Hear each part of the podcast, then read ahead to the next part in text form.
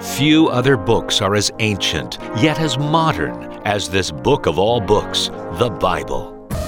And did you know, even after thousands of years, the Bible continues to outsell other books? And did you know it continues its influence through modern software, apps, and on smartphones and tablets around the world?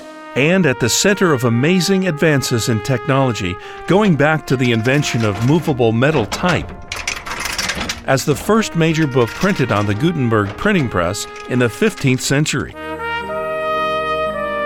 As a recent article in the Israel Ministry of Tourism points out, this innovation in technology resulted in a rise in the literacy and education of common people, who, for the first time, were able to read the Bible in their own language.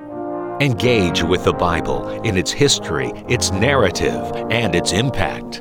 Brought to you by Museum of the Bible.